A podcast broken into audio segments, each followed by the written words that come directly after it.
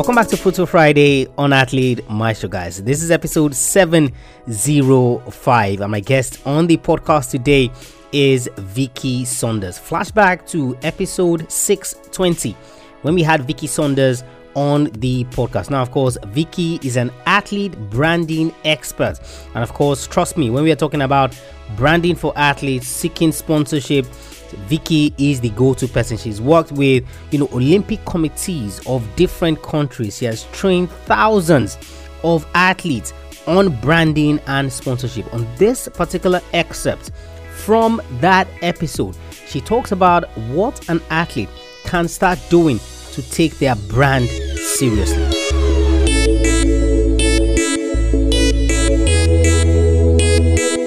What would you say, or how would you say young athletes can start thinking about their brand or, or what should their brand mean to them. Because i'm guessing if i'm talking to a young athlete now who is just concerned about i want to sign my first professional contract. I want to play. I want to do all these things. You know and tola and vicky are talking about a brand. What exactly does yeah. that mean? Yeah that's a great question. Um, I might take one little step back from that first just to put it in context of Yeah. sponsorship and, and how I see sponsorship working in this day and age because it has changed significantly in the last 10 to 20 years. Mm-hmm. It did used to be cash for logos. You know, we'll pay mm. you to wear a logo and somehow this osmosis will happen and we'll sell more stuff as a business because you're really good at your sport and you're on TV and people will see our logo and buy our stuff. And nine times out of 10, that doesn't actually work, or 99 mm. times out of 100. There got, there's got to be more stuff going on. So the idea that um, at any level, sponsorship can just be about paying to have your logo or your brand name mentioned by an athlete who's really good at their sport. That that concept has been proven as being very ineffective. Yeah. So, how sponsorship has progressed over the years is that it's a much more about that athlete being a good ambassador for the brand, being able to mm. convey the stories and the values and the messages and the the things that I guess that brand's customers can relate to. So they're a mm. conduit almost. They're a conduit between the brand. They're the visible, real, personal image and, and representation of that brand that, that that customers can make a relationship with and have a connection with because they relate to them. Oh, okay. She's a little bit overweight like me too, and she wears those clothes. Mm. Or, oh, okay. So he hasn't always been an athlete, but he chooses to wear that product because it helps him, you know, do his half an hour 5K mm. race as mm. opposed to the guys who are all. So it's actually more about being relatable. Athletes that aren't necessarily the top of their game are getting sponsored. What's that about? It's more than just their sport. It's about who they are. It's actually just about them being themselves. If you're if you're a Paralympic athlete or an athlete living with a disability, um, if you're on the spectrum, you might have you know autism of some sort. You could um, you know identify as being um, you know transgender or what, Yeah. whatever it is that makes you unique. Hello, that connects you with a whole audience and customers of specific types of businesses. And then you go, well, what businesses, you know, want to attract people like me? yeah And there it opens up those doors. So it's not just Nike, it's not just Sony, it's all the other m- millions of businesses in the world that suddenly become relevant. Mm. Does Mm, that and I- make sense? Oh yes, it does. Oh yes, it does. You know, and what, what I hear, what I hear you saying, is that the athletes themselves must start looking inward. You know, so obviously it's Yes. like, um, um, would I say the the imposter syndrome, so to speak. So the athletes thinking that because I have nothing to offer, so looking at the outside, then the companies or the sponsors would have nothing to give me. But if they started Yeah. looking at their own unique position, you know, so what, what what have I gone through in life? Where do I stand? What do I believe in? That's kind of what I hear you saying. Yeah.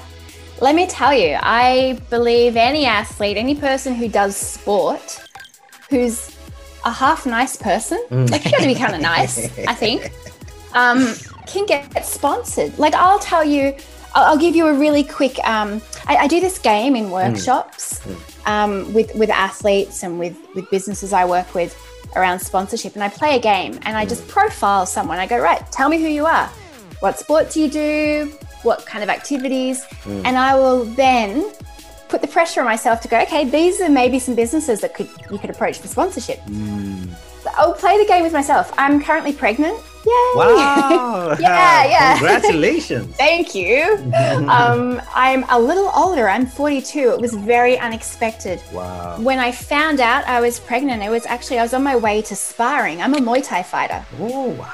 And I was on my way to sparring, and yeah, right. And this little voice said, hmm, maybe you don't feel like sparring tonight. Mm. And then I, I, it was just really weird, man, how it happened. It was just this intuition.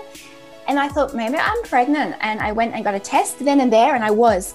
Mm. So let's say I had been sponsored. I wasn't, but let's say I was sponsored for my sport of Muay Thai. Mm.